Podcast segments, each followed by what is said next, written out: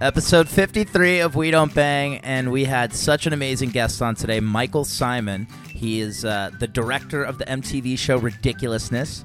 He's been nominated for Emmys. He created the show VH1 Storytellers. That was and your favorite show. It was my favorite show growing up. He's worked with so many amazing people, all of the musicians. Dude, he has this podcast has so many good stories. We have David Bowie stories. Yeah. We have Willie Nelson and Johnny Cash stories. Yeah. We have so many stories and like just his story as being a director, a TV director for decades here in Yeah. Hollywood is just amazing. Yeah, he's just a joy to talk to. the we had so coolest mu- I dude. had so much fun. Yeah, and we recorded it live from his house. We're back at Megan's now. We just it took us like an hour. Where were we? Agora Hills. We were in Agora Hills. That's This where beautiful fucking house. Oh. gorgeous house. We almost ran out of gas. We almost ran out. of- We don't even talk about that, but yeah, we had eight miles to go before we made it. we decided to drive there. Gaslight goes on as soon as we get in the car. So that by the time we left, we had like literally eight miles. But we before- made it. But and we, made it. recorded this wonderful conversation with uh, Emmy Award winning director Michael Simon. Let's get to it. So exciting. Episode of 53, We Don't Bang, starts. now.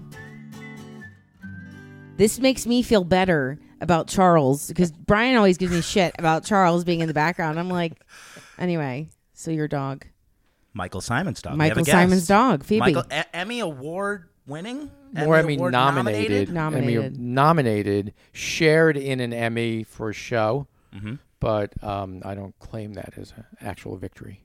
Do, you no, Mm. ha- do you actually have an award? No, somebody does. Okay. The show I I won a special I do every year called A Home for the Holidays on CBS won a, a special class Emmy award. Nice. So and I have some nominations which they send you a certificate. Cool. Do you, where's the certificate? One of them's there. Oh, there it is, your Emmy certificate. Yeah, and then I don't know where the others are. I think is it the one, the one on the top, or the No, one the it's- bigger frame? It's the smaller one on the bottom. The one on the top is an old award called the ACE Awards, which I Okay. won several of those, but those were in the Paleozoic era. So Yeah, Well, congratulations on your Emmys. thank you. Wow. So Again. you are a TV director, and you've been doing it for many, many years. And you currently are working on the show Ridiculousness, which you've been on since the beginning.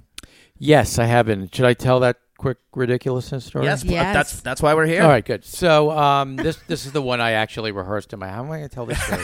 Okay, so you have the a rest of it monologue will probably just go prepared. to Okay. shit. But um, all right, so it's 2010, and I'm doing a series for MTV at the time called America's Best Dance Crew, which was a successful dance series, which has been copied many times. So um, I get a call from somebody in at MTV saying there is this pilot which we think we're going to go to series. Take a look at it, and you know see if you're interested in doing it. And it was you know it was kind of a smaller series in some ways than typically I would do. But anyway, so I looked at this pilot, which um, was I didn't know who Rob was. I, I don't. I didn't know Rob I Dyrdek? didn't know who Rob Dyrdek I was. still don't really. How about know this? who he is. Megan has never seen an episode of the show. I know. Uh-oh. I'm so I'm an asshole. I Wow. was like, who is this Michael Simon guy? Well, that No, I'm I kidding. understand. that I, I think the same thing, but ridiculousness. I mean, know. it's a phenomenon. To it's be a fair, I fucking don't have worldwide cable. phenomenon. I was in Portugal with my wife on vacation. MTV in Portugal, we found out airs it uh, like, and they don't bleep out the the fucks, but they air it on a loop. Season six, we're up to like season fourteen. So I'm gonna come back to how I did the show, but just real quick. So the last night we're in um we're in Portugal and we're having dinner, and it's one of these, you know, Michelin restaurants where they give you a lot of courses and a lot of wine. And my wife's not much of a drinker, but we had a, co- I had several, many glasses, and she had maybe one or two. And we're in an Uber back to the hotel, and um, this is after we discover that MTV Portugal plays ridiculousness basically on a loop. And for some reason, my wife goes to the young driver who speaks English. What's your favorite TV show? And he goes without missing a beat, ridiculousness with Robin Chanel. And He didn't mention Sterling. he didn't remember Sterling, Oh, which poor yeah, Sterling, who feel- I like a lot. He's we a did great guy. though. Yeah. So, um, and she, my wife, points at me and goes, "He's he directs it," and he kind of, you know, slows down the car. and Goes, "It would be my honor to take a picture with you." I'm like, Oh, really? "Fuck, You're a big deal. oh. no, n- I'm not." As this is, but So anyway, that's the worldwide. So anyway, so back to It is a 2010. hit. It's a big It's a hit. It's a huge humongous Yeah. hit. fucking hit. I know. I I get- am out of the It's loop. like the only thing on MTV. That and like what's the other show? The uh, I the haven't other watched show. MTV in so long, so I have no idea what's happening on But MTV. I, I think we I think its demographic is like far and wide, be, because I you if you wear ridiculous stuff uh, swag, which I don't wear a lot of swag at my age, but if you do, and I wear a ridiculousness thing, I will get more people talking to me Yeah. than anything, including when I was doing Survivor at the height of Survivor when it got like thirty million. people you know, love viewers. ridiculousness. no, I and love I'm in charge. So I do. ridiculousness. I'm in charge of all the talent that we have there. now I have FOMO. and they all say I get more like. Did you people that work do- on the show? yeah, thanks, Michael. Yes, yes, I do. I see, yes, I see you at craft services every Oh, morning. We right, talk about the right, right. Yankees. Okay, but no, I'll, I'll Just talk to kidding, the guests. Erica. And they go. Besides my actual fans, I get recognized more from being on ridiculousness than anything else. Yeah.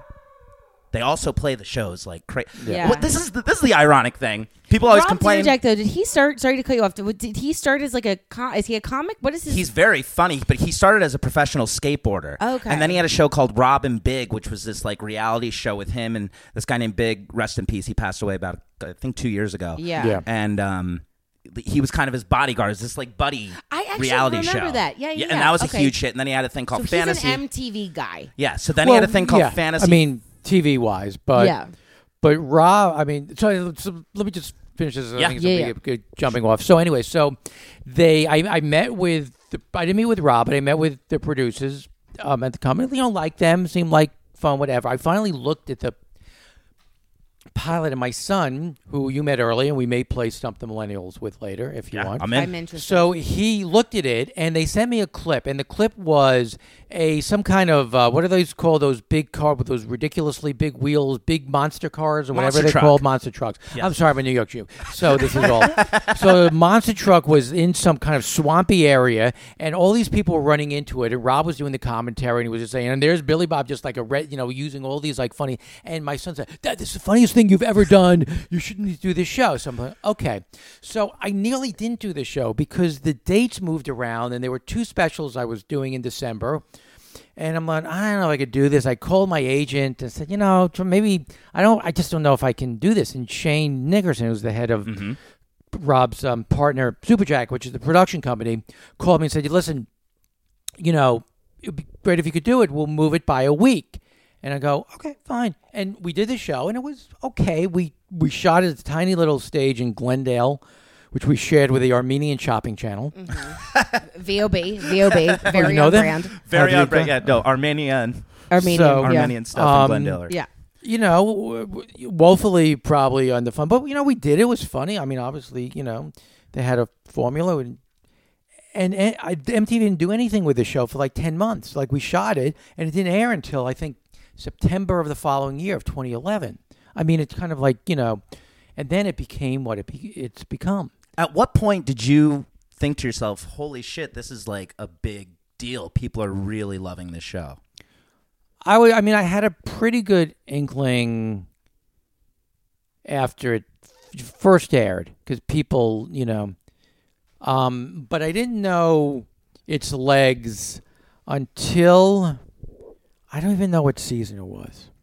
I'm tr- because you know we're up to what are we finishing now? 14? 14th season. we do 400 and they episodes. Ordered a gob more. So I'm trying, like, you know, we need like a s- ridiculousness historian to come in and tell us. I would No assume that would be s- you, the director No, of it the show. wouldn't be. I've forgotten most of it. um, I think I was doing a show. I want to say maybe 2013 in outside Atlanta, Georgia. Um, and the degree of which this goes back to the swag thing. People would tell me if because I they had a nice sweatshirt Mhm. which went with the weather we were having, and just how many people told me I love that show. Yeah. I'm like, okay. So that was, I think, where it kind of dawned to me the level of this, and then it's just has grown. But you know, Rob, Who created it? Rob, Rob, created Rob it. created, yeah, and he's I, I, I've and I've worked with many people. He's an absolute genius. Yeah. He is absolutely brilliant in what he does, and So when as- it comes to a show like this, uh, the, like I, because it's such a clear structure, you know, how much like artistic? I mean, you're the director, so it's like, but how much artistic input like or changing of the show do you do? Does that make sense? Or, I mean, or you is it know- mainly like camera, camera dir- directing? Well, it's a lot of camera direct. I mean, because this is a very um, collaborative production company. or Why they're so great, you know, we all weigh in when we, you know, the times we've changed the set, um, and in in terms of you know how the show ultimately airs is really you know their machine, and Yeah. it is a machine now. But the most critical lesson to me as a director about ridiculousness is you you allow for the genius to happen. You don't get in its fucking way. You don't get in the way of Rob yeah, and his pace is his pace and we get on board and do that and you know look l- this is like an insane thing i don't think we've we did one pickup this year and i'm still feeling guilty about it yeah. one pickup That's cr- yeah. No, it is. crazy. People are blown away at how well the show well, you've runs. talked about it We- how it's just like a three episodes. We're out of there. Most people by one o'clock, and we, Yeah. we get three. We shoot three most episodes people a day, three by times one a o'clock week. you haven't gotten the note from the network about what color that's supposed to be in the Yeah. background Right. i mean it's there's there's nothing like it you do any other show with normal days and i'm always like hey we could have done a season of ridiculousness uh, by the seriously. time That's it's done true. with this rehearsal. But so that's that's the secret sauce. What a great gig, like gig right It is- you're doing. it's Like, the How best. long is it going to go on for? It's been what six seasons now. 14, 14. seasons. I'm so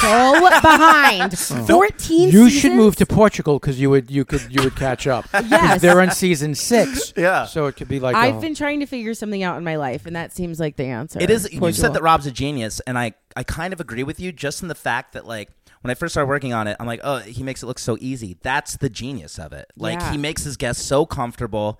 He makes 14, se- 14 seasons is how many years? Is it? since we've since 2010. We we went into production December 2010. So we're this is our 10th year in production. That's insane. That's insane. And they just picked up a Wow. ton more episodes. But I was gonna say I've worked on other shows like this. Yeah.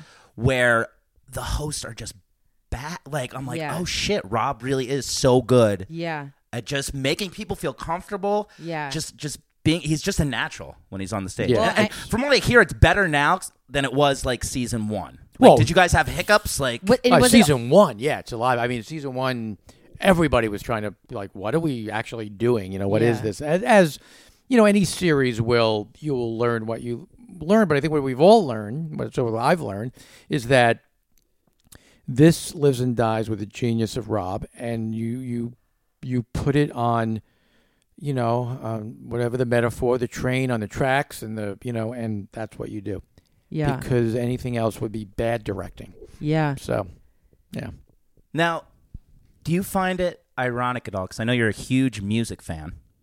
You direct a show on MTV. The joke is always, "Oh, remember when MTV used to play music, videos?" Yeah. right? It's it's kind of funny that you, as a diehard music fan, are now directing a show that essentially has replaced the music videos. What do you think of the music videos nowadays? Anyway, do you think it's all just YouTube and that's why it's changed? yeah, I, I don't. I you know you guys closer to it, but I don't. I don't think anybody needs uh, or has a need to, for fifteen or twenty years a service which plays music videos because you just go on your device. Yeah. Right. Say so. I think. I mean, I've seen. You know, look, music videos.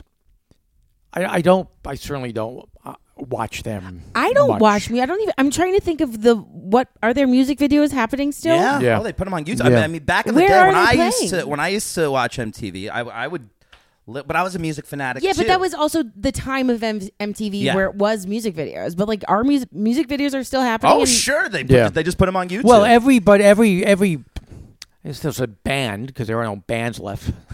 we'll get into that. But um, every artist, every person who makes music can do a video which looks reasonably decent, you know, with a decent camera which costs you know 11 cents and edited and Yeah. put together shots and do some filters and you know it, it looks like a music video Right. um, but I still think, you know, Lady Gaga does music video. They still spend A you lot of know, money. a million dollars, Yeah. million and a half. that on it. childish Gambino video for "This Is America." That's Well, that- true. that was a okay, huge there hit. you go. That's a music video.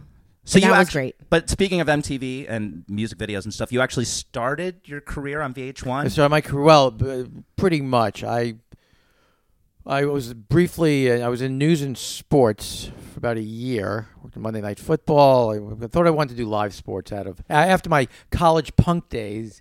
I said, "Well, what should I do with my degree? I'm probably not going to be a punk the rest of my life, so maybe I should do live sports." Wait, were you in a band? No, I wasn't in a band. But I you was. were in I the ran. scene. I ran a radio station. Picture me over there. Um, Oh, look at you. What's your degree in? um, it was. What was my? I was in uh, uh, communications. Okay. I'm trying to remember. So what would you, didn't you set out to do radio? I Was no, that I the- set out to do uh, television. I just Okay. happened to fall into the radio it. station, and for some reason, here's the. Fu- I got a funny story about Oh, the I love radio this. station. So, so this was uh, the um, early early '80s back in uh, Washington D.C., which had a. So there was like you know the the classic wave of punk in like the late '70s, but there was a second wave called hardcore punk in like L.A. and New York, but definitely in D.C. And uh, we were this little station. George Washington University, WRGW, 5:40 a.m. The voice of the George Washington University. And uh, I don't know how I became stage uh, station manager, but I did in my junior year Yeah. and my senior year. I got my tuition paid both years. I wa- I remember once calling my parents by being the station manager. by being a station manager, and, and I said I need some money. They said, "Well, you know, your tuition's." I said, "I need drug money." I mean, Which what I- dr- what which drugs I- were you which doing? Were I you just did. smoking weed or were you uh I don't know. were you doing Quaaludes? You remember Quaaludes? No, but my dad always talks like Bry. I used to do Quaaludes in the seventies. I go to the Fillmore East and watch What's a Jethro Tull. Quaalude? I think it's kind of like an old school Xanax. Quail, Yeah. Qu- Quaalude was oh god, they were horrible, completely, massively inappropriate names, which we would call them back then, which I would not repeat in this era we're in right now. I'm so curious. I'm so interested. oh, I think it's like Panty Dropper and stuff like that. Uh, Oh, because right? it's literally like a Xan- so it's like a Xanax bar where some you're gonna be Wait a passed second, out. people now give each other Xanax to like get horny and go to clubs. Seriously, I don't know if you get Xanax? horny. I but don't you know if get it's to get horny, but I think it's a method in terms of having s- Xanax. Oh, it's so sad. No, well, Back in my DC punk days. no, I mean, but there's like were doing bars real drugs, yeah. where it's like you know a huge bar of Xanax, so it's like what f- four milligrams, whatever that is. I mean, I had a relationship for like it was terrible for like a month in my life where the whole thing I don't remember because he was a barhead, so we would just take all these barhead? Xanax. we- It was in college. We would take all these Xanax bars, and I literally would just the whole rela- Wait, wait. the whole month I just slept. Xanax bars. Right, so it's like What, what is that? No, no, no, is- no. It's not like a. It's not, no. It's not like where you get cocktails, like a bar, the drug. It, th- that's what they call the pills. They Oh, call them yours bars. they- thinking Thinking like a Xanax bar. like a Nestle's Crunch, but with Xanax in it, like Oh. an edible, like a Xanax edible. Okay, there's a lot And of I'm ideas going, happening. "Oh, Okay, man, Quaaludes. I am not of your generation. What the Hmm. No, yours it sounds so much more fun. Ta- okay, Quaaludes. f- So Quaaludes, so Quaaludes, are- and there were lemons and um, roars, seven fourteens. You know, I mean, they were the usual bit of drugs back then. Yeah. Not that I did it, but my friends who Oh, sure. told me about them. Mm-hmm. Your best friend, Yeah. total total cokehead, but you Yeah. were on the straight and narrow. Yeah. yeah. there was actually a lot of punk back then was the straight straight edge punk Yeah. which was like for you know forswore Yeah. drinking drugs and sex Mm-hmm. That's a very much still a thing. Like I feel like a lot of people with this a lot of people with that are covered in tats like are the straight and arrow s- Yeah. like sober ones. Yeah. And when you think because we you know have these judgments but like I'm in first thing I'm going to think is like oh that person's fucked up all the time. Yeah. because No. they have tattoos, which is such a stupid No, thing for me that- to think. But you know what I mean. Yeah. Anyway, I hear what you're saying. So, so you're working at this radio station. You're also like, were you going to CBGB? yeah i was, I was in dc so i mean i was going to cbgb Was the 9:30 club at 930 DC? club i dj'd in You DJed i at the dj'd 930 in 930 when it was at 930 f street this i'm sure is fascinating to your listeners Oh, I, no, That I, it was- this, No, this- Oh, I I'm thought it was so on- into How do you know 930 Club? because I'm a music fanatic. It's one of the best rock clubs in the country. 930 Club is a legendary venue. That's where like Wow. yeah, see I'm I'm You're like le- you are legendary to Brian. very exciting well no yeah. Keith Keith thinks I'm like this kid that doesn't No, know this, I but don't I think you- I love but, but- I love talking heads and I love the Clash. He's he's like name one Clash and I'm like I can name like seven no, of them. No, no, no. Phoebe, don't don't believe this. But you were in that yeah, scene. so so I was very much in that scene. Uh, I would say a part of that scene. Um, you have a the mohawk DC or anything? hardcore- I didn't. I you know there's a picture of me that I, no, I didn't. I just had uh, spiky. Uh, I wasn't even that spiky in that picture. I think there's, I you know, and uh, it was a it was a great scene. There was a lot of energy. With amazing bands. I mean, you know, I, I hate to say like because I'm not even a fan of you two, but I saw like their second show ever in this tiny club. Really? Yeah.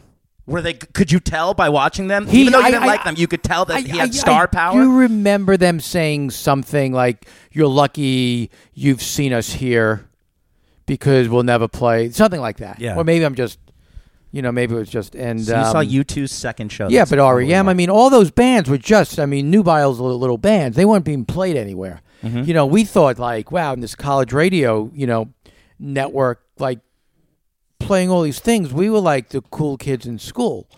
Um, but it was also shocking to us that it wasn't popular because what was popular at that time was like probably Journey and Christopher Cross and I don't even know why. Like if you look at the charts of 1981, you know REM and U2, Talking Heads, forget about Black Flag. They were not on it. Right. So it was it was kind of this great great bubble and um, it was an exciting time and I would say anyone who kind of went through that period, like you'll ne- you can take the what's the phrase? You can take um, punk out of me, but you can't take me out of punk. Whatever that, Yeah, yeah, however Yeah, that that God, you works, sound like me. I'm constantly trying to f- say a phrase. right? but it's hard because like, is it me? Yeah. Am I You out can of the take thing? something out of the, but you can't take the guy out of the punk or the punk. I, I right. know Which what way is it bad? I, yeah. Okay. you're- I, I'm with you. um, and but but you know that music I think has permeated a long time. If you look at, I mean, Stranger Things obviously takes place in the early '80s, but it's kind of a cultural. Uh, you know that show is pretty. I think it probably has a big millennial audience, and Yeah. they're playing all songs from the early '80s. I mean, it takes place there, so it the makes sense. '80s is almost like a character in the Yeah. show. Yes, Yeah. exactly. It like yeah, it Exactly. sets the tone. So, um, yeah, and, and, and there's probably I mean, my daughter who's just graduated college about a year ago. When she was in college, ran her alternative, like she was a music alternative music director, and would do a show and played about seventy percent new music, about thirty percent of the music I force fed my children. Yeah. No, Yeah. and I, I so I worked at an alternative radio station in West Palm Beach, Florida. And we would have like throwback weekends where we would Mm-hmm. just play REM and we would just play the, and it was awesome. But And it how, always- how what was your entry into all that? so I went to after high school. I went to an art school in West Palm Beach. Megan and I both went there. That's how we met. And then instead of going to a normal college, I went to a trade school called the Connecticut School of Broadcasting. And through that, I got an internship at a station called 103.1 The Buzz, where, uh, you know, What year? What were you? This is like this is Late like 90s? 2001. early two thousand. Yeah, early 2000s. In fact, I started working there right before 9 11, and that was like a crazy time to work on Yeah. the radio because everything changed. Yeah. Literally, like half our playlist was gone. Rage Against the Machine, we weren't playing them after 9 11. Like, Why? Just because the country was because Was they're it like sex- anti, they're, you know, they're Yeah. they're anti-capitalism and stuff like that. Yeah. Like the, at the time, let the bodies hit the floor. Like we Right. didn't play that Oh, after yeah, 9 11. yeah. And Right. like during 9-11 when that happened our station went full talk for like two straight days but anyway i got an internship and the first day i was an intern for the morning show and it was a very very popular morning show and um, i was 18 years old and um, the intern that was supposed to do a street bit he didn't he, he called in sick i ended up doing the bit i killed the bit it was a huge hit and then i became kind of like the the street guy then eventually i started doing overnights and then i got my first full-time morning show in ocean city maryland and then w- albany and then we went back to west palm beach and so yeah i, I co-hosted a morning radio show Ah. yeah but w- it was an alternative we w- that's what i'm saying Uh-huh, that we, right, we, used to, right. we used to play stuff like that Yeah. so you worked though uh, at this station, and then your first TV thing was So my for first Monday two Night these Fo- things. So Football? I was, um, I, for, I guess my, so I, I worked. I got a job um, at a local, the local ABC affiliate as like weekend sports producer. I don't even know how I got that, and then that stopped, and then I got a job at ABC News, the DC bureau, which was kind of interesting. Um, th- you know, this was when news was like they were, th- you know, there wasn't like today where you get your news from, you know, like Yeah. your friend Tom on Twitter. This Brokaw. was actually, well, yeah, it was uh, like Peter Jennings. It was ABC, but I was on. So I was in the radio. I had to open the bureau at three thirty in the morning. You know, when I was twenty two, just out of school, at So twenty three. what do you do? You're doing like PA work for PA this. work. Yeah, you know, yeah. I would open up. They gave me a key. It would open up. But so back then, news would come into a news thing. They would have these like wire services. Literally, you would put these giant rolls of paper, and like Reuters and AP, and would put out the news, and you would, you know, um, before the digital age, and you would, you know, rip off the, you know, the paper and put it in neat piles for the editor or whatever. There was a system of bells. So if there was like really important news, it was called a, it was called um, uh, urgent. If it was a bulletin, it was like more bells. It was flash.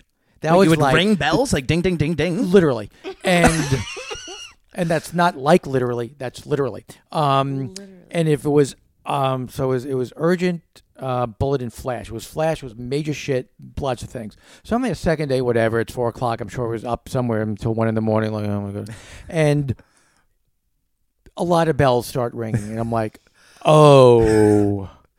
Uh oh. And I go over everything, every like there were seven of these machines and they're all like firing off shit. And so what happened was in the Soviet Union at that time, when a premier died, they would play classical music in the Soviet Union. That was their way of saying, you know, we have um, nowadays it's just Putin calling Trump and telling him what to do. so Exactly. it's changed. That's when Mm-hmm. we didn't like the Soviet Union. So anyway, but all these things are going because some premier had died in the Soviet Union. I'm like, fuck. What am I? You know, it's like. Um, anyway, so that's what I did um, until I don't want to do it anymore. I moved back to New York, and um, I still wanted to get into live sports, but that was a very tricky racket to get into. You so want it, you, wa- your I wanted goal. direct live sports at Yeah, that point. I okay. just it sounded like you know adrenaline Yeah.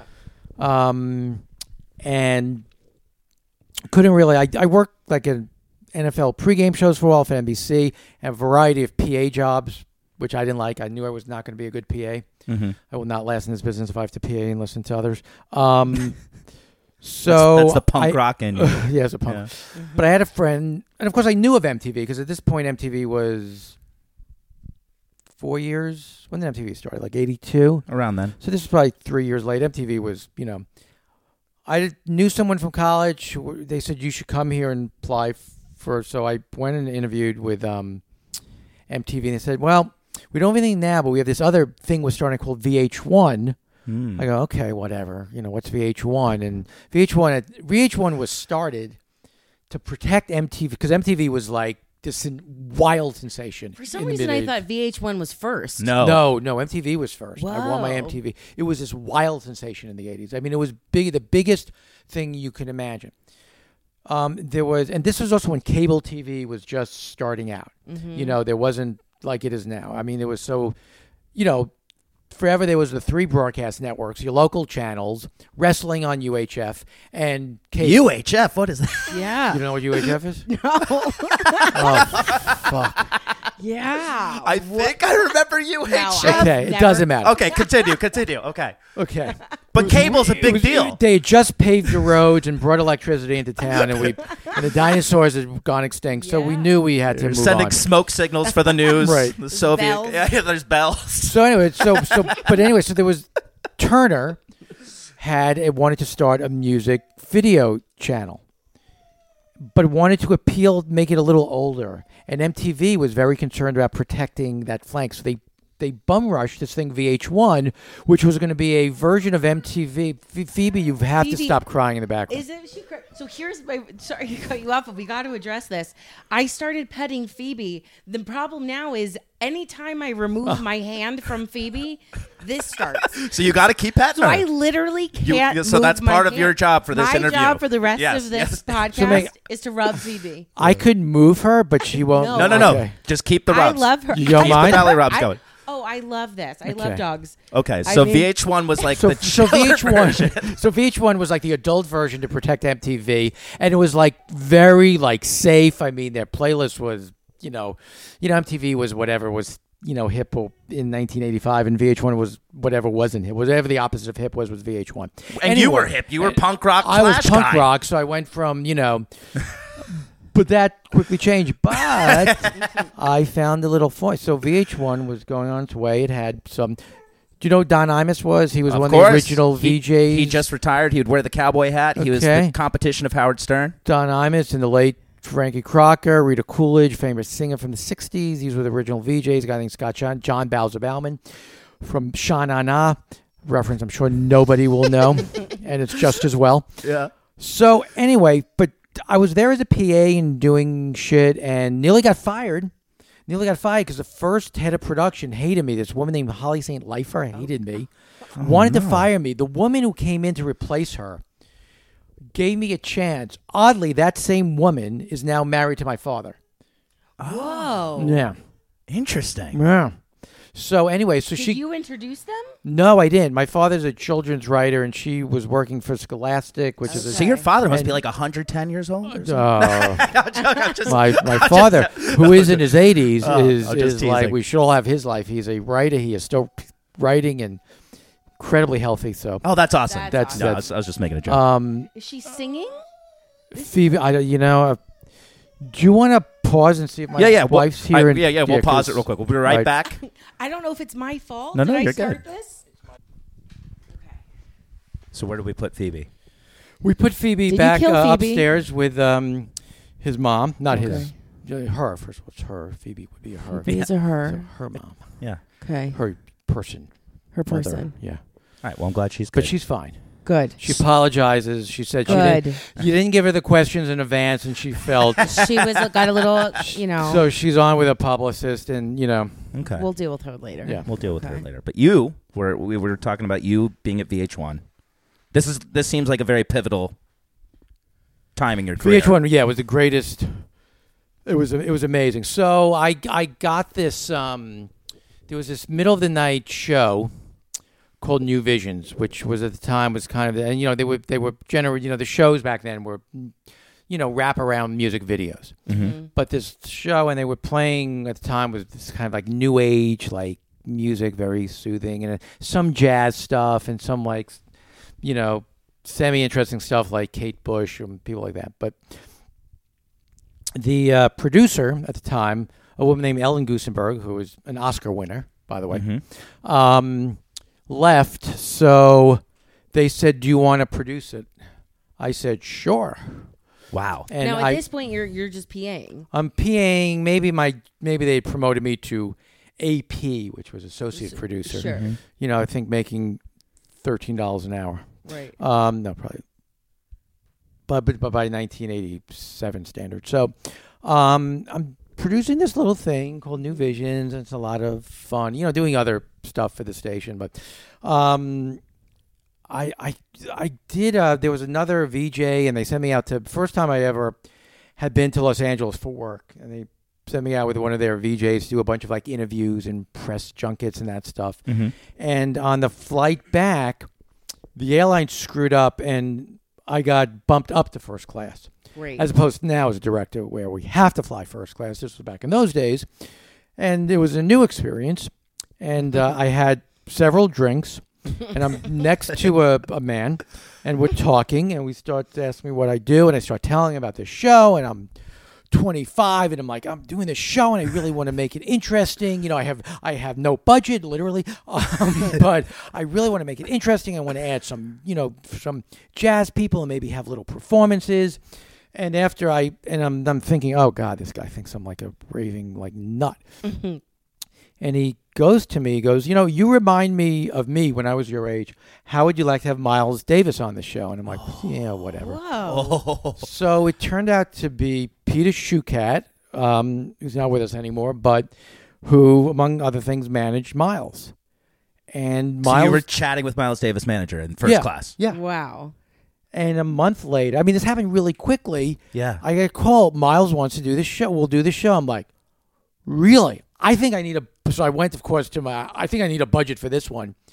So you see that picture over there? It's like, um, The one above you, DJ. yeah, that's a that's he drew that live on the air. Miles Davis drew Miles that. That's Davis so drew that. Holy cool. shit! Hold on, I gotta go look at this. That's If so you read cool. it, it says to Mike, "You are a good man, Miles." Oh my! He I did it have with- goosebumps, man. Look at this. That, now you were saying before that your New York Knicks basketball before Yeah, we the- started the podcast is your most prized treasure. I don't know. The yeah, Miles, the Miles Davis thing drawing actually has got to should be. So Oh, he right. drew it so on the he- air. So this show, so Miles. This is So it Miles was a good Davis. thing you were tips, drunk and talking to the random It was guy. a great thing. It was crazy, Yeah. right? So this show is like the most surreal shit you can imagine. So Yeah. is Miles Davis. were you comes into on- him by the way? You were a punk guy, but did you Uh, appreciate? no, I, I, try, I, I like got. I did a deep dive into jazz. okay. So like I went from you know I from punk. I mean, I went from, but I just really started listening to jazz. And also, I was doing that show, so I'm being wined and dined by every record executive who has a jazz label because they're not going to get their shit on MTV. They're not even going to get it on VH1. They're just going to get it on my little show. Yeah. So you know, that's cool. That's I was insane. going to Village. I was going to every jazz. Everything was comped. It was this was like you know. I- Oh, what this a was like life, the best. dude. And like oh yeah. all of a sudden, all of a sudden, all of a fucking sudden. did you assume the position? I Come- assume the position. yeah, I didn't- Yeah. This one, this didn't feel like a stretch for me. I Yeah. think I was 25. Why didn't this happen earlier for me? Why did it take this long? No. Yeah. Um, Was Miles a good guess? Miles was Did he- did he amazing. talk you like got to this? watch it. He, ta- talked He like talks this. like this, right? Miles Michael. Davis. We're here with Miles. I mean, it's on YouTube. Feel free. It's called Miles Davis Remembered because we, I the original. I got this on the original tape, but I, luckily I kept a master somewhere and have transferred it, and somebody else post. You know, it's on YouTube, but it's yeah, it's just him talking. So it's like him in between videos, but he was painting and he was drawing. Had his bass play occasionally. He would he would do a like 20 seconds on his trumpet. Um, and he would talk and he would ask me, you know, how's it going? We should have coffee. I'm going to do it. You know, and it was like, and, and th- around the same time, um, I don't remember how even this happened, but I got involved with a documentary with Brian Eno, who's like producer to like U2 and Oh, to so Like many the bands. top. Talking Heads. so he, so You know one, your stuff. Coldplay. Yeah, you- I'm a music dork. yeah. Yeah. Love music. So you know, you know, so there was a documentary done about him, which they wanted to fall into New Visions. So he's doing that. So because of the Miles Davis thing and this Brian Eno thing, the New York Times on the cover of its Sun. Remember when New York Times Sunday thing was like a big thing? Do you guys remember that? No. Okay. So no, we, we've actually never seen a newspaper Okay. before. Yeah, I don't even know what you're So- If talking It's not on my iPad. I don't know what it is. the New York Times is a big newspaper. Back in the day, it used to be on actual paper. Yeah. The Sunday New York Times was like a big thing. Everyone sat around reading the Sunday New York Times. Yeah. And they had a big thing called the Arts and Leisure section, Yeah. which was like, you know, and it was a cover of that. It was a, it was a story supposedly about, I still have it somewhere. It was called Signs of Intelligent Life in Music Television. And it was really about me. And it was really about, you know, these shows. And that was like, this is fantastic. That's And then we Big went deal. from one night a week with um on on the show New Visions. We got a host, a guy named Ben Sidran, who was doing the jazz thing, and then he made it five nights a week. So we did a rock version and a folk version and a world beat and a soul. Nile Rodgers, that Nile Rodgers became the host of the other nights, Mm-hmm. and we had everybody performing from I don't know, you know, and again this is late '80s, '90s. So but, I mean we had. Sinead O'Connor, and then we would have Chris Isaac, and then we would That's have Joe insane. Cocker, and then we would have Wynton Marsalis, and then we would have, you know, I- just one after the other. Who who who was the coolest person that you felt that you met on this show? Oh man, from New Visions. Yeah, God, there's so. I mean Miles Davis is pretty goddamn cool. I mean, there were so many fascinating cats because of the thing about they loved the show. It was like musicians loved it. because it was their chance. They were playing music and talking. right? Yeah, and because they it wasn't bullshit. Like Yeah. it wasn't, you know, we gave up time. I mean, I don't think we had a lot of viewers, but it got like it won that thing I was talking about before, an Ace Award. You know, it, it was like this, and It was a big show. It was a big. It was a deal. big show, only though it wasn't like nobody watched it. I mean, its ratings were like less than like Oh, okay. You know, n- no one fucking watched it, but everyone in the music world knew. it. Wanted to be and It wanted was kind of to like be. wanted like to I, do I it. used to watch MTV 120 Minutes. Yes, it hosted was- by we- Matt we- Penfield. Yes, we were on opposite for them, so they were like Okay. you know Marilyn Harkin. We were, and then when it became like five nights a week, it it got you know more. you know, Commercialized. m- yeah, they tried to make it more commercialized, and but it was, and but I there's a great. I mean, we had Lou Reed on, man. We had like one amazing shit after the. I could not believe I was doing this for a living. That's amazing. Um, When did David Bowie come in? Bowie was on another. Bowie was on another show. oh, we're about to make the Are we segue so going the into. to- together? segue, I'm and dying then for in this terms of me, so I was producing this, and occasionally I was directing something, but I didn't really. I, the, the director wasn't like, eh, it's not really looking the way I want this to look. So I would convince jazz festivals to pay for production.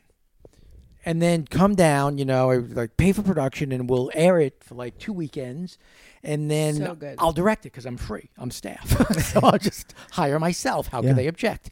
Um, It's a great plan. that was a good plan. I did a very deep dive into directing. So I took, you know, I was sort of, you know, good with cameras. You know, I understood a little, but I, I took a couple of courses in lighting. I really kind of did a, you know, every, I mean, this is back then, you had to literally write a letter to other directors who do sort of multi camera directing. I said, and, and, and could you, can I, I'll fly to LA. Can I just watch you for like, can you tell me Yeah. anything? And um, I think one or two wrote back, which was nice. And so then I decided I want to direct. And then we started, you know, and then it was sort of VH1 was upgrading a little and getting a little more money. You're We- still in New York now. still in New York. Yeah. Yeah. all in New York. And then, so Ray Davies of the Kinks, one of the Ugh. you know seminal. So he had a um, Best this is band. now in the mid 90s. It's like probably 95, 96. So he had a um, thing. He wrote a biography and he toured with him. Um, and he would read passages from it and talk about it. And he, I think he called it storytellers. Well, maybe he didn't, but close. I went to the show and I said, I, I think we had computers with us at the time. Mm. We should do a show like this. We should do a show with different artists coming in, telling stories.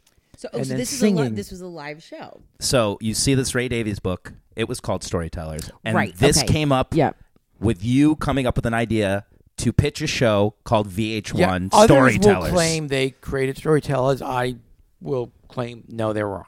Um, that I did. That I wrote.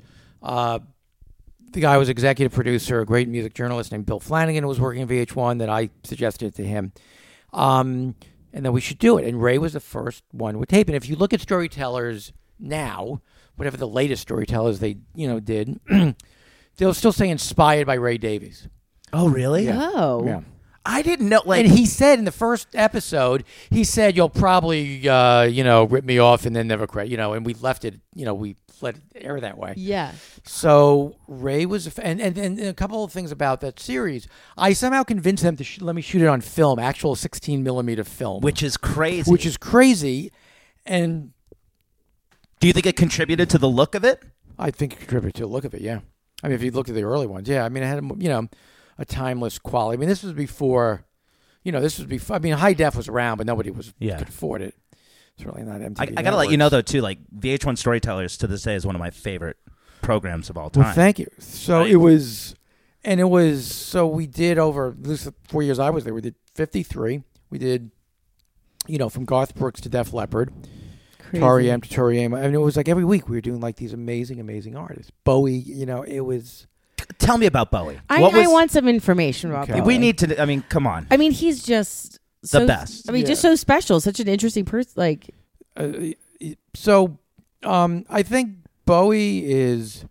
Look, uh, there's nothing I can say about Bowie, which people haven't said about Bowie in Yeah, yeah, you know, yeah. many books and many documentaries. But suffice to say that anybody sort of growing up in the 70s, if you were at all on any level, not exactly the prescribed you know group you should be in, you would look at David Bowie and go, "Okay, I'm not completely alone in the world." Yeah, you know, yeah. you could be the most popular jock and whatever, but you could, you know, if you had a, a tiny little thing about you which made you slightly different Yeah. from anybody, somehow David Bowie embodied like, you know, that that north star of like, Yeah. fuck, you know, He was always changing. It was He's always he was always changing, fresh. so- you know, I was, and and Bowie was like a natural, um, what's the word, gateway into punk. You know, I got Yeah. into Bowie, then punk seemed a very natural. well, because he was like best friends with Transition. Iggy Pop. Yeah, he did all that, and because just in sort of the attitude, and you know, Mm-hmm. not so much musically, just so.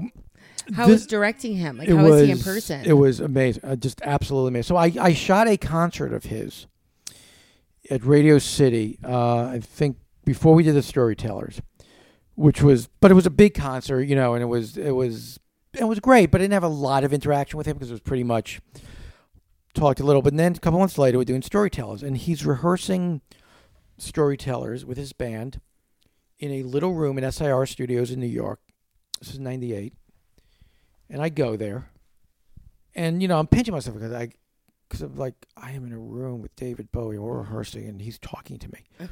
so he's going through his his set list, and he's saying, and then he's describing this song called called uh, "Word on a Wing," which was sort of an obscure track from um, Station to Station record, which came out in '76. That was during those the Berlin records. It was right before. it was okay, right, before, that. Heroes. Right, right, right. Um, the biggest hit from it was uh, Golden Years, and um, was Fame on that record. Golden Years was a kind of a, a, a big hit. Anyway, so, and I go to him and David at the risk of sounding like a groupie, literally my son was born to that song because we made delivery room tapes. Oh my and this song "Word on a Wing" Yeah. was, which is very, um, uh, what's the word? Very uh, intimate ballad song. Seemed appropriate for giving birth to a child. Not that I was doing it; my wife was. Um, and lit- so he was born to this song. And so when I'm, he seemed, you know, okay, cool, Yeah. great, you know, went on. But, I mean, even before the show, he would he knew the show. He would send um, we w- he would they would send stills. You know, he would cut out of him against colors he likes his background, Mm-hmm. which you know we could, uh, he's so just so with it. Probably the most best one best moments ever of directing I had. We we on storytellers we tended to s- start with a hit song, a big hit, whatever that was, but we would come in in the middle of it because we weren't like a straight performance show. We wanted to like with the story aspect, so we come in the middle. So we came in the middle of um, his whole life on Mars, Ugh. and he so he so ends that. And the end of life on Mars, there's this big piano flourish Mm-hmm. and his so he's you know and again this is shot very intimately so it's it's his band surrounded by audience with with some set but the set is usually abstract um really amazing dp he's now one of the top dps in the field now but um you know shot in like four or five film cameras Mm-hmm. um and you know so he finishes the song and he, and he, he says michael how are you going to get to the piano are you going to cut to it i said no i think i'm going to take a steady cam when you're done he goes great so he so the song yeah, he ends singing it you know the crowd is, you know because it's, it's like 230 people who are five feet from bowie so they're like you know Yeah, yeah. they're completely like Yeah. enthralled by this, and this is just one of those real tangible moments you can feel, and everyone's like, you know, I don't know if it was a standing ovation immediately because it was the first song, but it, it felt like that. Anyway, so he ends, he he pivots, he turns upstage, knowing exactly where the Steadicam is as it's going back to the piano, and he splits his face on the key light. So you see this shot of you know coming back. You see like audience behind him. Mm-hmm. David Bowie just standing there. He's not the tallest human being, but it's David Bowie standing there. Only David Bowie knows how to stand. Yeah. He knows exactly how to split the key light. He knows You what know he's his main doing. light. So Yeah. half of him is lit, the other half isn't. And it goes to the piano, and he's just sort of nodding as the camera, you know, has this shot, and it's it was like, oh, I have chills could thinking about it, like, he- fucking die right now. Yeah. And he knew I it. 'cause- don't know if He knew anybody who exactly- watches these shows notices these things. Yeah. Yeah. But to me, this was like, you know. Well, because that was Yeah. part of what made him so amazing. Obviously, the music is timeless, but he also had such a visual element to what he did. He like knows what he, he knows what he's doing. He knows so what you're he's doing. you're getting that shot, and you're just like probably, oh, this is perfect Um, What right is now. his air like? Is he Well, like?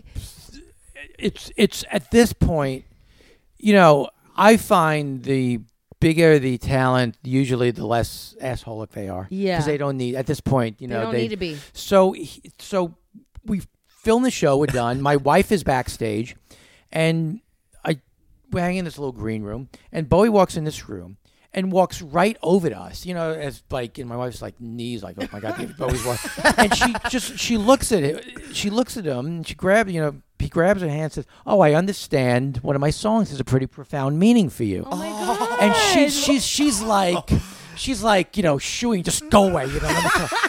and uh, you know they, they're clearly going to have a conversation here so at that moment one of the executives of vh1 swoops in doesn't even like say anything and like says oh david we need to do photos you know, typical executive move. So anyway, so they're in the side. So about ten minutes later, we're talking to some other people. Then at the other side of the room, Bowie looks over, really at, at her, and sort of points at this person who swooped him away, rolls his eyes, and clear, you know. And it was just like, ah, he's human. you know, Like he's, Wow, Yeah. right, that's so nice that he remembered. yeah. yeah. have and that you don't- You know, interaction. there's nothing we can say which is going to press David Bowie. It's, Right. it's not like, Yeah. hey, I'm going to s- tell that director guy, you know, that Yeah. story. t- You know, it was so. So he was a dream to work with. He was a dream to work with. was he your favorite person you ever had on Storytellers? Um, on Storytel's got so many I liked. I love Tori Amos. Mm. I love, love Tori Amos. I spent an amazing two hours with her at the end of a, one of her concerts in Jacksonville, Florida. Um, but you know what? I didn't. It was such a I, I remember you telling me something. Wasn't there like a Willie Nelson, Johnny? Willie Cash Nelson, one? Johnny Cash. That may have been my favorite because They did I- it together. They did it How did together. you get them together? Were they friends? I don't know how it was booked. Um, How is controlling the audiences?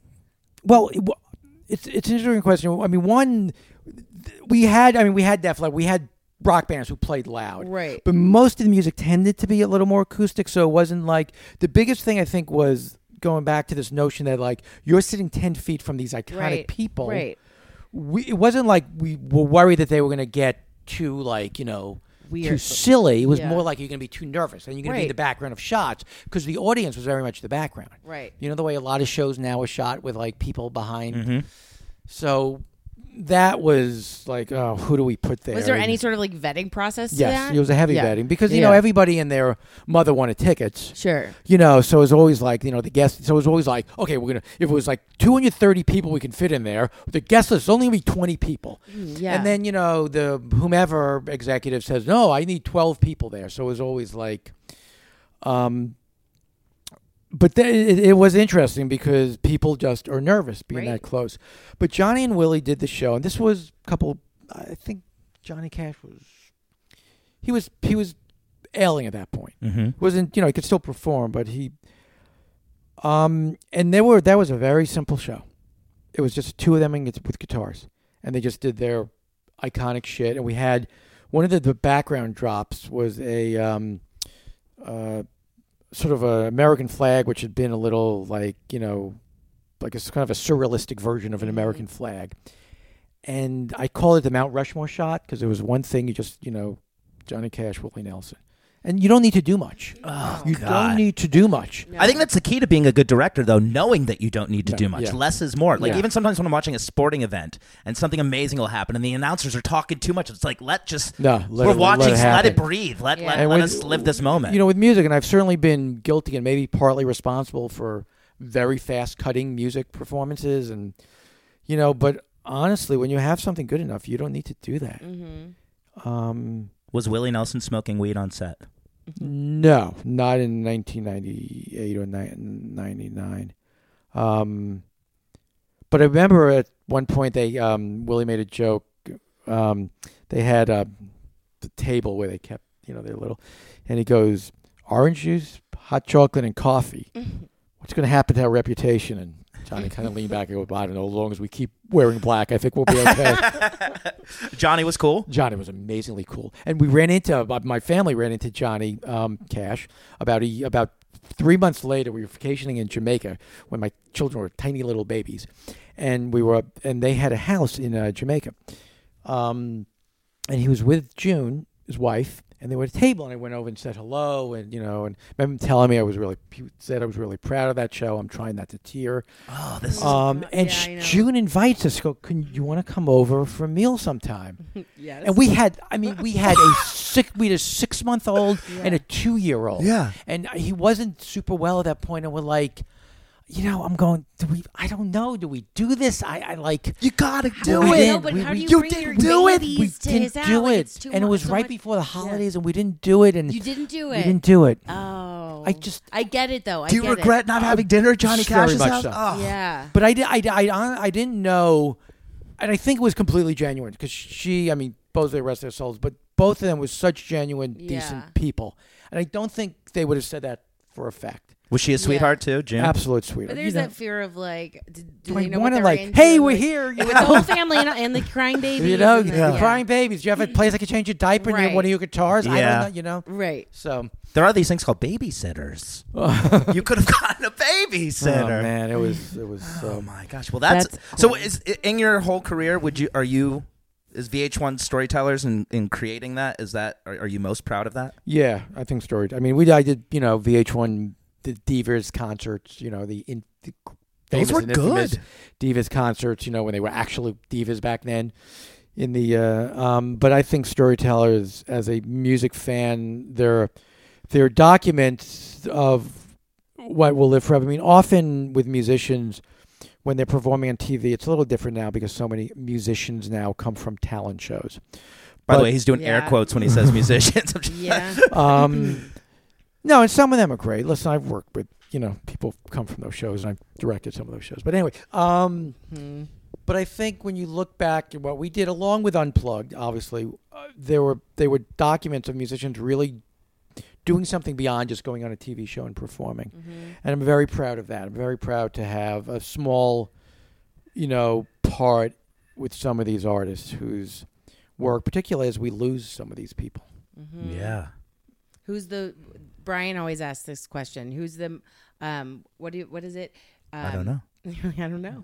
the the death, the celebrity death that has affected you the most. Well, Bowie was Bowie was. I mean, I knew he were, I knew he was sick. Um, What you knew he was sick? I knew he was sick just from because he was keeping- he was keeping it real hush-hush close. in the But I public. heard, you know, from people not saying it gossipy, just telling me. So I, I but I remember because it was look, it was tw- 2016, Mm-hmm. and and my daughter was home from from school. I remember her coming either late at night, or early in the morning, seeing Bowie died, and feeling like I lost a friend. Mm-hmm. And also that's uh, when when you just look at the horror show we've been in since 2016, Mm-hmm. it seemed that was like the first salvo. Like Yeah. we lost Bowie, and now so that was Who that did we was lose first, Bowie or Prince? Bowie, It was Bowie, and then Prince Bowie, was a and then couple Lou months. Uh. Reed and, and Ugh. Prince and Whitney and Aretha Franklin, all the people I worked with. Yeah. Um, so all of it, you know, not that we're f- friends with any of them, but uh, it was all awful. Did you ever work with Michael Jackson? No, I came close, but he did a special which didn't air because of 9 11. And I was almost going to do it, but he didn't like the Divas shows. So he told the guy at CBS who wanted me to do it. So, but I didn't, so no, I, feel like- never worked I with. feel like he Mike. might have had issues with women. Michael? many- yeah. Uh, upon many other issues. I don't even know Yeah. where you go with like the Michael. Just like I know, where do you go? with- Ugh. They're still playing his music on the I radio. mean, it's Uh, 'cause just after he seeing was- that doc, I'm like, I don't think we're going to hear Michael Jackson It- anymore. After seeing that doc, it was such a weird. I definitely spent a few days being like, "Well, what do we do now?" And then it's just it's Michael Jackson. You know, you can't forget. So, so do you if you're like somewhere or you uh, and a song comes on, do you now s- flinch? no, I'm still jam. I'm still. You're I'm still letting. jamming. I'm letting it go. I'm. My choice has been. and it's not even a conscious choice, but it's like I'm just gonna let the artist be the artist and the, let Yeah. his, what he did. I mean, his music is my childhood. It's like Right. I can't hear these songs and pretend that I don't know all of the words right. and they don't create a feeling for me. You know, yeah. I'm, Um, I'm with you on that. Oh, and then some people are like, well, can I listen to the Jackson 5? Because that was like before he did it. Yeah, I mean, I mean, he was a sick man, but uh, you know, so many artists are sick people. Not saying it's okay, but I don't know. His music, it's Michael Jackson. I don't know. How do you feel? Boy, I you know there is I, I pretty much I agree Yeah. because I, I've had too many nothing like Michael Jackson, but just artists who were real assholes. Not a lot, Yeah. but few of them. Just Mm-hmm. oh, can were you real- name drop one or is that is that? Give us sh- sh- what is it? Spill the tea. Spill the tea. Okay, I, I will say. Um, yeah, I can say this. John Mellencamp. John Mellencamp was an Oh. asshole? Yeah. Oh, What yeah. an a- what an ass. Maybe he was maybe he was nice to everybody, but he hated me. Oh, really? Oh, he hated me. Jack and, and, Diane. and, and I worked three times with him, and I kept saying, "Why? I, he's not going to want me to do this." And Why did he, he, hate yelled you so at me much? because oh, God. Oh, we were John doing, Mellencamp yelled at you? Um, God. That's so Yeah. sad. So when you hear Jack and Diane on the radio now, you're like, fuck this. Yeah. That not, m- not my favorite, but I'm sure he's a you know. But that's just he didn't like me. That's not a reason for the world not to love him, though they should consider it. Um, I don't know where you go with that level because it's bad if people do heinous, awful things, and there is a line somewhere, but you can't. There are there are it inform your life, it inform your life growing up, right? So right. I mean, I Oh, can't like the- deny it. I the can't say- epitome of, yeah, I mean, Michael Jackson and our I mean, it was youth was everything. Right. Can't pretend it's not there. Just you know? interesting how like we all suspected that he did these horrible things. It's, documentaries seem to have a lot of power nowadays. Like R. Kelly, like I- would he be dealing with all this court stuff if it wasn't for the documentary coming out? It seems like these Yeah. artifacts are having a big impact on these people's it's weird. lives. I actually, I just this is so random. I start I started following Britney Spears recently on Instagram. Congratulations. Thank you. Anyway, I just yesterday I saw she posted a video of like her old school days, like dancing to Michael Jackson, and she just like it was a very simple like uh, uh caption that just said me and Michael, and like why? I don't know. And it got, and I thought the same thing. I kind of did a double take, like, wow, what ballsy move, one, and also no comment, like just like a very nonchalant, me and Michael, you know what I mean? And it had all these likes. No. And like I, I don't even know like how do you even unravel that because she's not as much as she's Britney Spears. In the last ten years, she hasn't been like, you know, she's not Kim Kardashian. Right. You know, she Well, no, she's not anymore. She No, hasn't no, been right, for a while. right, I right. mean, so how do you even unravel? Like, what was her thinking there? r- I don't know. Right? Am I trying exactly. to say like, I was. What are you? What are you? what, are you is- trying to say? Yeah. What are you getting at? What's your? And who's your audience here? And what are you doing? Isn't Right. she doing well, a I'm Vegas apparently thing? a part of her. Yeah, audience. apparently. Meg- Meg- apparently me. I don't. I don't how, know. many, how many followers does I she have? honestly am not even. I don't. I have no idea. So how Oh, old are you guys? I'm 36. Thirty-five. Okay, so you missed. So you really so the height of the boy band Britney thing, the early 2000s. So you, yeah, you would. Oh, we were part of that. That yeah. we were part of that. Okay, I was part of it because I was shooting all the yeah. Yeah. people. But um, okay, but today, do you know anybody who, without not for campy reasons Yeah. or you know, um, ironic reasons, do you know anybody who puts on a Britney Spears record CD? Yeah. Yeah. You do A lot of gay men. a lot of games. A lot of gay Oh. men my age. The gays Okay. love Brit The Brit. gays, gays love like Britney. Britney. Now let me. I'm not even a huge Britney fan. I'm not. I never like really, uh, you know, but- followed but- her but that They're much. not doing it for like to be ironic. They're doing it because oh, this is No, like- they're I doing think- it because they think she's a queen. Like they really love her. This isn't a joke. Was she ever on one of your diva shows? They really love her. no, no. I, I Um, will say this. I think Toxic is a fantastic I song. mean, she had some great hits. She was the she was like the hit, like the height of that time, whatever that was. What would you call that time? Where it was like TRL. Like, like I Yeah. refer to that TRL, as the you like remember dancing, there was like- a band from um, England called Travis. Who I was remember there. them. So they did a cover, like a Coldplay they type did band. a cover of uh, "Hit Me, Baby," I remember which that. I did. Oh, wh- what do you mean you I did? Oh. did from Storytellers. That was a music video we, we, we took. So, and um, and I realized oh, this is kind of a good song when you strip Hit Me, away. Baby, One More Time? Yeah. yeah, No, you get rid of the NSYNC had great schoolgirl songs. skirt. oh, yeah, No, and I think in, in Sync it's some great songs. Well, I Oh, mean, yeah. nothing I would even consider ever putting on. Well, he- Totally. that- But I mean, yeah. that's that's Max Martin though, so he's like the number one producer when it comes to those boy band yeah. Mm-hmm. and pop hits. He's got a he's got an ear for what people like. I mean, Yeah. I guess. that song was huge. Do you have any other millennial questions for us? Any other millennial- what is this millennial game? Are we Th- going to th- play no, it this, or no? This internet thing. Do you think it'll catch on? I think it will. should I should I get a computer? you should get a computer. I highly recommend we're like the eh, we're, we're the oldest. Yeah, we're the mil- end of the oldest millennials. Yeah, what are you? So you're third? Are you are the end? It's You're- so- we're the end. basically- So I think You're- eighty. If you're born in the Essentially- eighties, Essentially, we're called Generation X. well, I th- think. you're on the border we're on the border. We're on the there's a cusp. because I'm on the border. I'm technically a boomer, but I'm the very very end of the boomer. Yeah, Right. And if you look at uh, people born in my year, there's really nothing distinct because we were way too young for like the first Woodstock. We were a little too old for like Nirvana. I mean, I wasn't personally, but my contemporaries.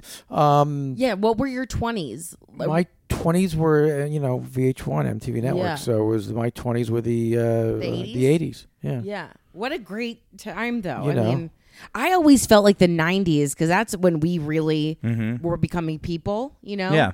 I feel I was born in 83. So, like, the 90s was like my childhood, I guess, you know, teen years. And, like, So did you like when you were 8 know about Nirvana? And- Yeah. Uh, Oh, I Okay. love love Nirvana. yeah. Well, Okay. and because then the 90s, so ne- then we're in like middle school. So, around like 13, 14, like, Nirvana for sure was huge. Oh, uh, it- one And of my, my- and favorite. my but parents were MTV. also MTV very- was huge. MTV was huge. Kurt Loder coming So- on and so- telling me the so news. rock was a thing. Oh, It was yeah. m- I was well, such we a were ch- the grunge era. Yes. Like the Right, 90s. right, which to me was the last era of rock. Yeah. Oh, There's been 100%. great rock since, and they're great rock bands, but it's it's almost a museum piece. It's not Yeah. an era. like it, that there's- was an era. There's so little Yeah. touchstone now, and I think that's you know we can get into that, but I, I, I, to me it's a little sad because Yeah, I think so too.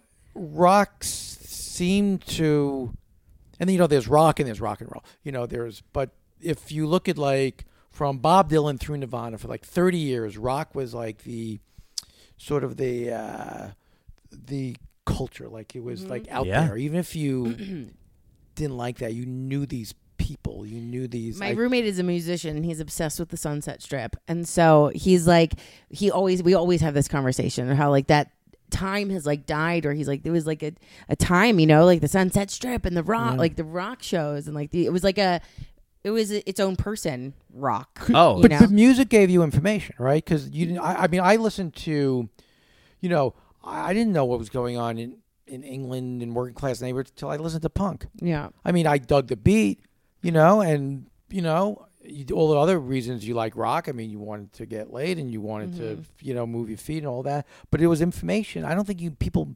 sixteen need to get information from music anymore. They just get information from you know. It is different. It's, a little such bit a sad. different time. I would not like to be. I mean, I mean, who knows? Every I feel like every generation says says that about younger kids, but like growing up with fucking social media being such a big deal and the likes. How many likes did you get? What did you post? All it like it would be so.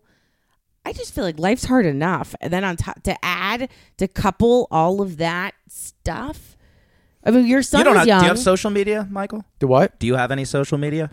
No, again, what is that? No, I, I, I do. I, I, I was, you know, been on Facebook for a- a long time, but Facebook is only old people now anyway. I did get off Facebook for a year. I became so anxious about reading, and like I just I can't do this anymore. I got off for a year. I got back on because we had fires and were evacuated, and people were texting. Oh us, yes, so- and your house was like right Oh in my the middle. God. Yeah, it was so like- Last year there were crazy fires So for everyone it- out there. It was like, and they it was straight in the canyon, right? Yeah. I where mean, where are we? What's this town called again? Agora Hills, Agora Hills. So this is like right outside of Calabasas. next, we're twenty feet from California. I We're think t- some literally people right next to it. probably saw the videos. I mean, there were there's like crazy videos of people filming driving in their cars through the Right. flames.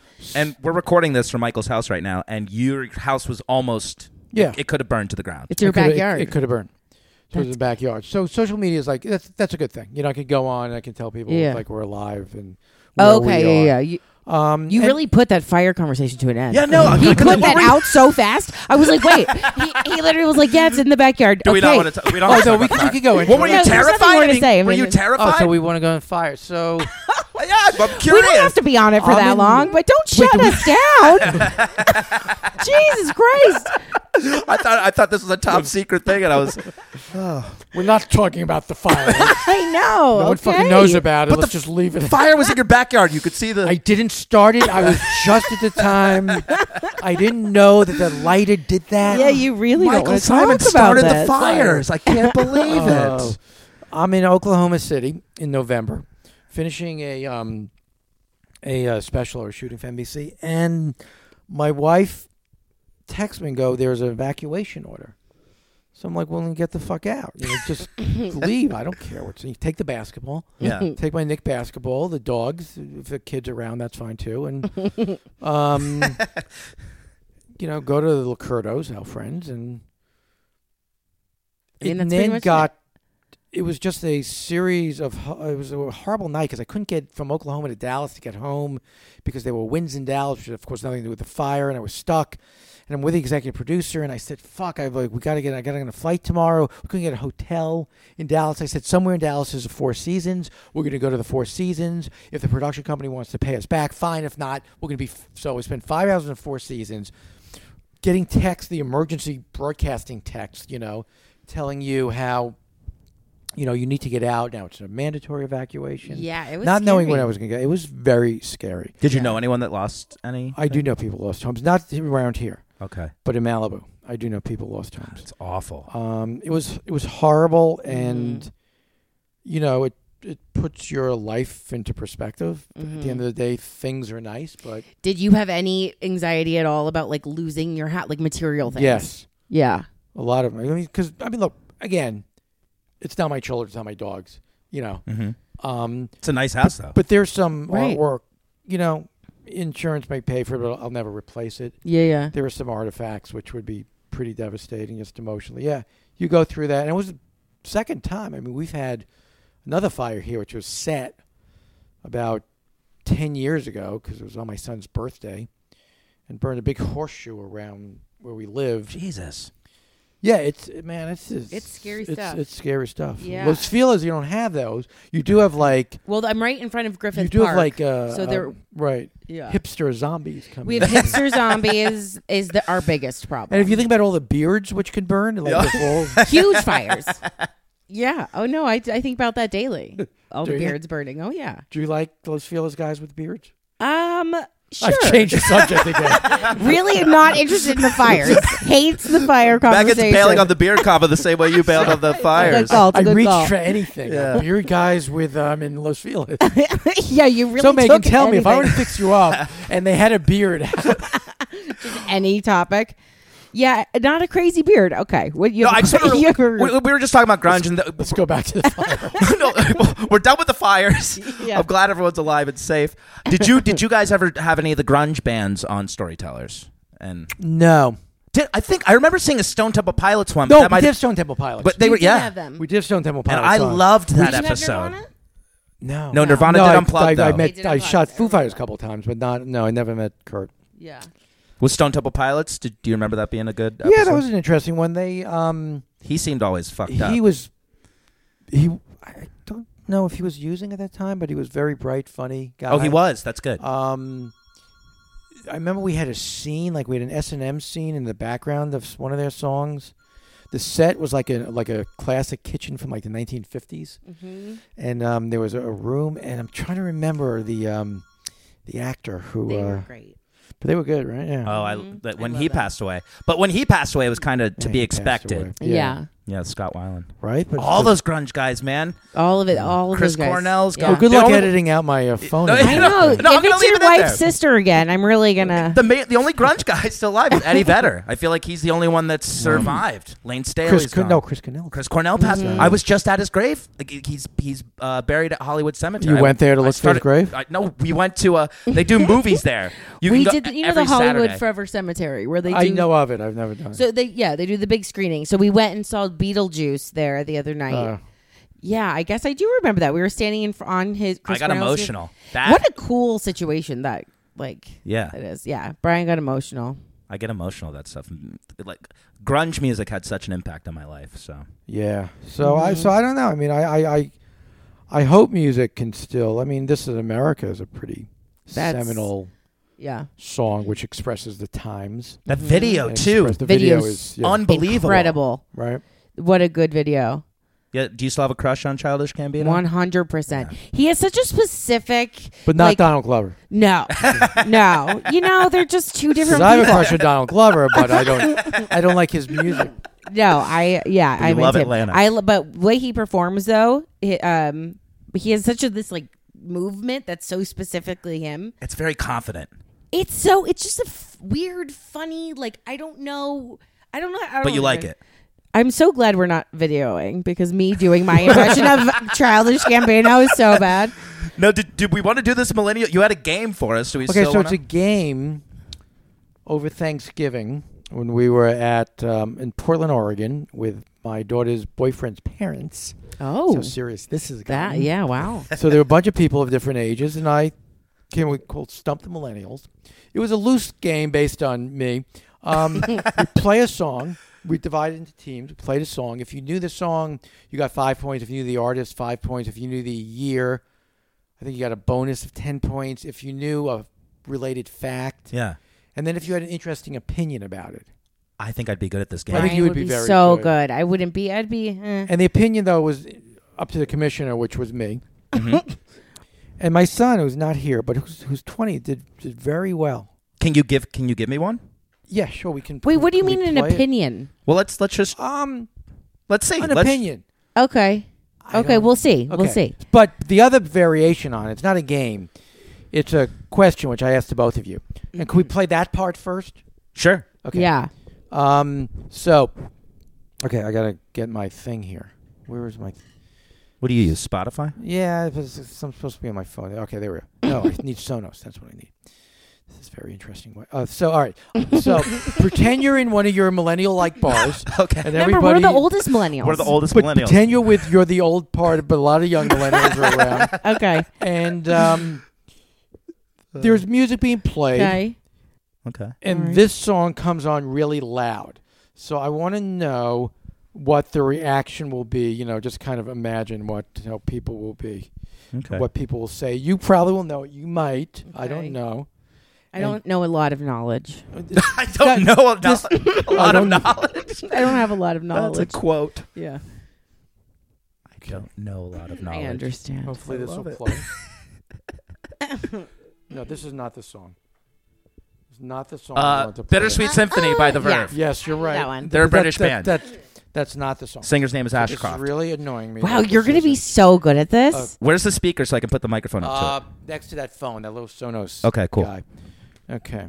Who is that so- guitar signed by? Um, it's not. Sign me. It says, um, "This machine kills fascists," which is what Woody Guthrie had in his guitar. Ah, oh, So I put on my guitar because we're similar. Woody Cool. and you're a hip dude. I. I'm You're pretty hip. hip. yeah, you're hip. Uh, I, I am. Yeah. All right, I'm ready for this game. Irrelevant but hip. I'm trying to find it No, you're hip. because I want to play the. ri- I don't want to play a facsimile of this song, like something close. I want to play. So again, this is like a Thursday night, so it's a it's a bar. okay, you so know. we gotta set. Okay, Okay. yeah. And, Wait, you are know, we at a rustic inn? are we a little tips? Like, are we people are like tips? This is definitely. people are tips? we're definitely tips. Okay. We are Oh, Okay. definitely tips. okay. Are we So like tip- you in first class talking to Miles Davis, manager tips? Yeah, but well, Okay. you've been coach because I know Okay. you. Uh, this is We're in coach. We're in coach. This is- Thank this you is for a- that. this is a coach audience. Thanks for the reminder. Thanks for the Okay, reminder. All right, and this Yeah. song comes on really loud, but this is like Okay. an hour of you know the kind of EDM algorithmic crap which passes for now. I'm now I'm doing. Oh, I love it. No, I won't love not do it. curmudgeon Michael Simon. That's Okay. my favorite. By the way, if I had a podcast, it would be called "Get Off My Lawn." Okay. All right, so this comes on. Does Michael Simon know how to use Spotify? That's the.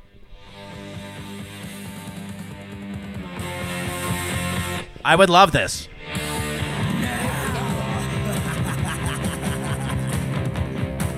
Do you know this at all? I don't think I know this. This is the Sex Pistols.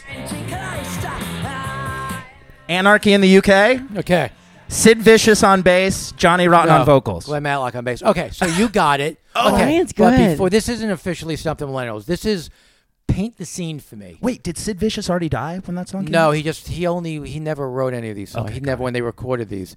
So anyway, so that's a Sex Pistols. Seminal Yeah. Punk. So If that imagine came on if- at a bar that we go to, yes. people would like it. People would be into it. How many people would know it? I don't know how many people would know it, but it's a great song because I don't know. okay, that- if this came after the biggest Taylor Swift song, Oh. We don't go to those bars. Okay. We don't go to Let's those pretend bars. we We are Shit. hip Look, and cool. I We think like I- punk You are hip and rock. cool. I You are- confused you when I said I started following Britney Spears. I want to No, let you know. you are But- hip and cool. Let's say Okay. this is a mixture bar.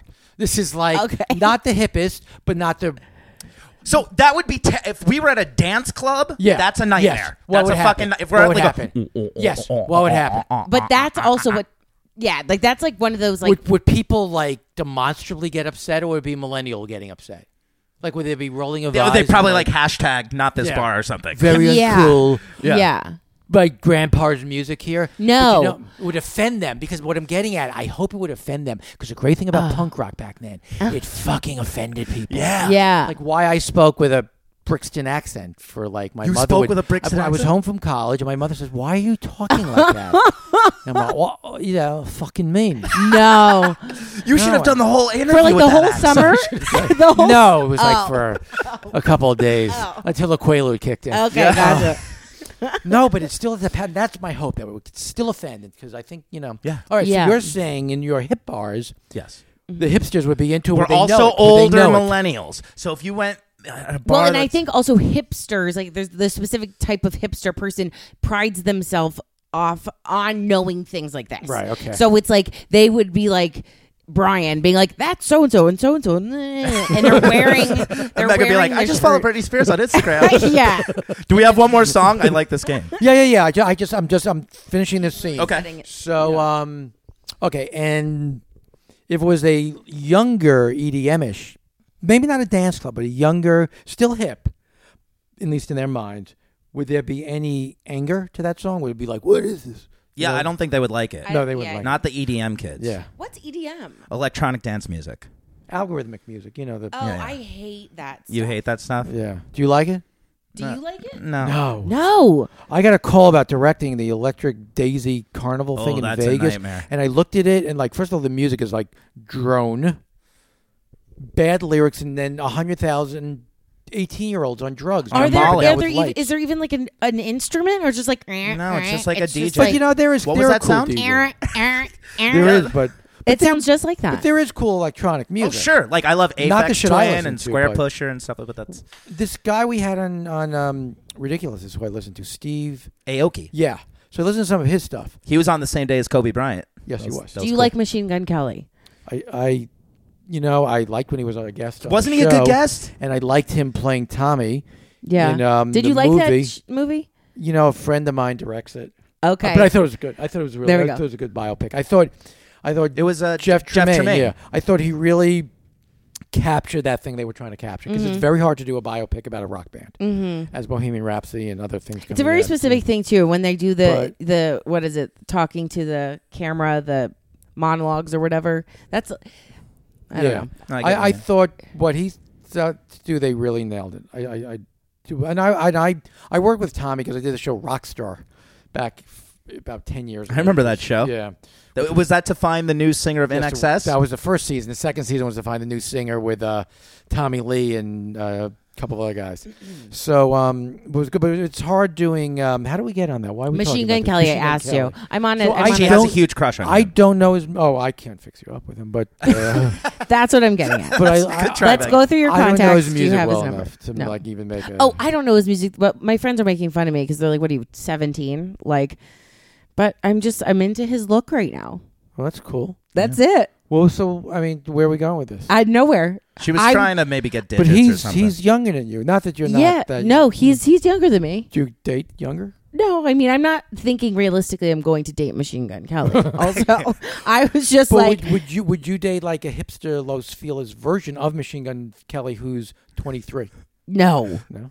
A 23 year old does not know anything about anything that I'm interested in talking to. I mean, it's like you, you still have so many things to figure out. Well, I I have a theory about aging. Okay. I think whatever age I am, one year below should be the drinking age, and the voting age. Okay. so that's what seventy-eight. So uh, I had to, I'm Oh. sorry, sorry. Well, you was talking the bells and I whistles know. and I shit will, back in I my will day. get my attack dog in here in a second. Can we do one more song? I like yeah, that yeah, game. we- yeah, absolutely. So let me. While you're um, finding that song, you a what's- bath, you in a bathroom. no. What's the Oh, coo- I thought you were You're going to bathroom? what's the coolest phone number you have in your phone? Oh, good call. Sh- Can we go through your contacts and just no, we don't have to go through. But like, do you have kidding, anyone? I'm like, kidding. who's your? Do you have a cool? like a famous person. yeah, A phone number. you have any? A famous person of a phone that we can number. call?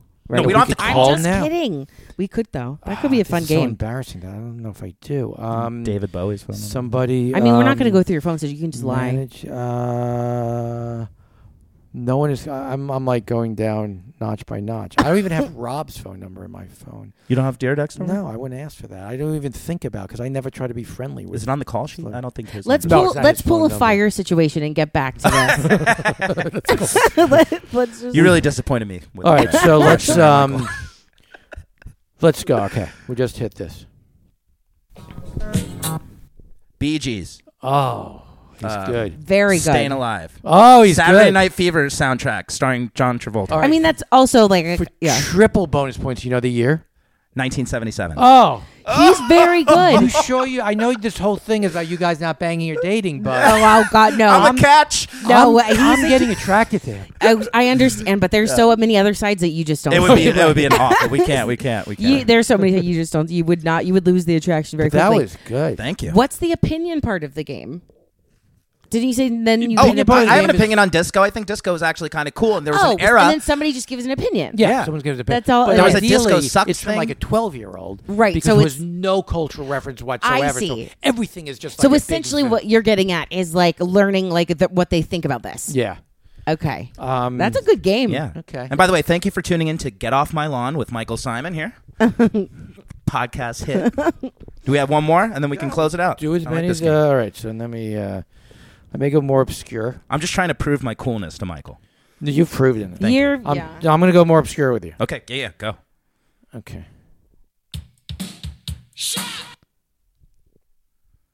God.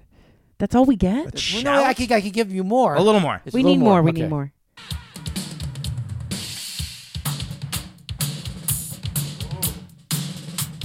I love. I like. I'm into it. I, like don't the know who it rhythm. is though. Let me get this next part. The riff.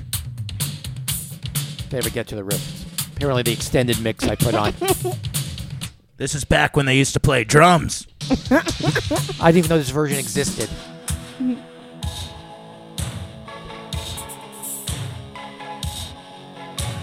I'm drawing a blank. All right. Well, well good. I'm shocked you don't know Okay. this. Do you know it? No. You'll know when it gets to the chorus. I think. Maybe not. I went deep. I went deep. I don't know it. We'll just wait till later. Now I'm. Yeah. Wait. till All Now I right, think all I'm- right, now we're- I now may we're have in gone it. too deep. You like it? I, do like it.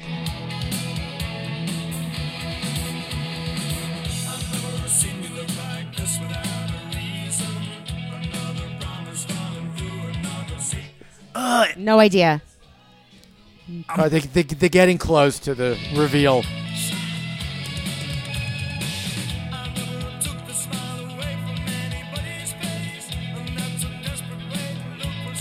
That's coming up.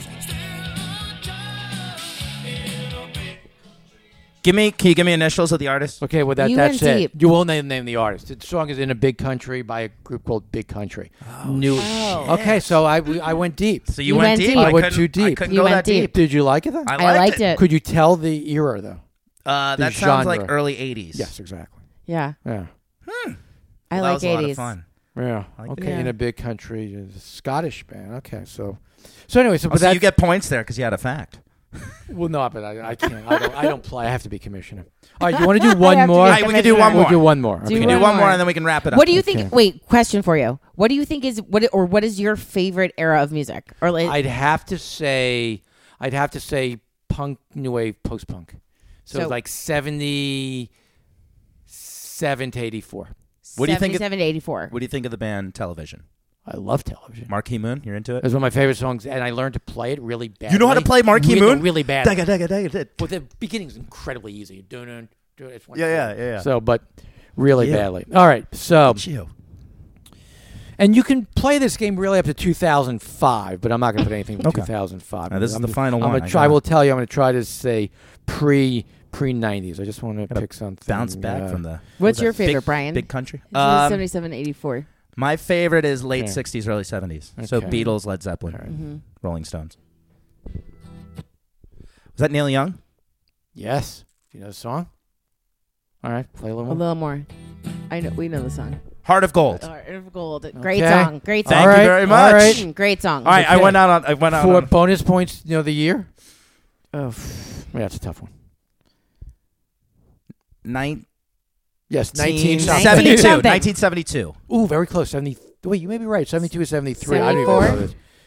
I grew up on that stuff. Nixon was president, which oddly seems better than we have now. Is Yeah, let's not even. We didn't even talk politics, but you have very strong. No, but can I do one thing? Because Yes. can I do two You can do and all of the this is things. really quick things. So I Yeah. just want to. Um, there's a bunch of me. I just- So I'm, I'm. I hope to be dir- making my feature directorial debut next year on a film I've only been working on for six years called Town Bloody Hall. And it's about um, um, famous author Norman Mailer, who had a debate with four feminists in 1971, and his subsequent obsession with Marilyn Monroe Mm. many years after she died, as told through the lens of a modern day story about a single dad and his 20 year old daughter who goes through a Me Too situation.